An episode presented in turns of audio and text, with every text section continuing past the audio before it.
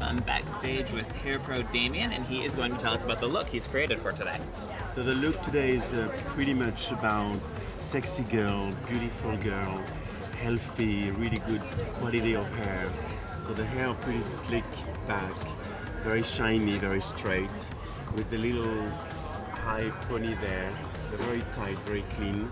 You start with a very to make the hair very sleek with a blow dry. It's actually easier when you use some brilliantine a bit and then you flat them very hard and then that makes the hair very shiny and very clean and it's kind of take off the damage of the hair.